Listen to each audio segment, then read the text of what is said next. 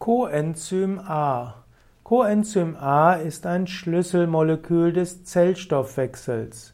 Coenzym A ist an zahlreichen enzymatischen Reaktionen in der Zelle beteiligt. Coenzym A spielt insbesondere im Fettsäurestoffwechsel eine wichtige Rolle. Coenzym A hat eine sogenannte nukleotidähnliche Verbindung.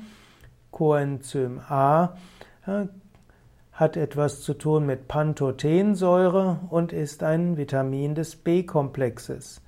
Coenzym A hat also mit zu tun mit Aufbau und Abbau von Fettsäuren.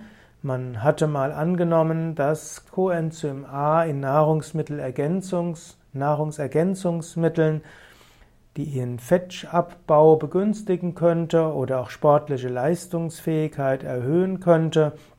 Aber heute weiß man, wer eine gesunde Ernährung hat aus Salaten, Gemüsen, Obst, Vollkornprodukte, Hülsenfrüchte, hat genügend Nährstoffe und braucht kein Coenzym A zusätzlich zuzuführen.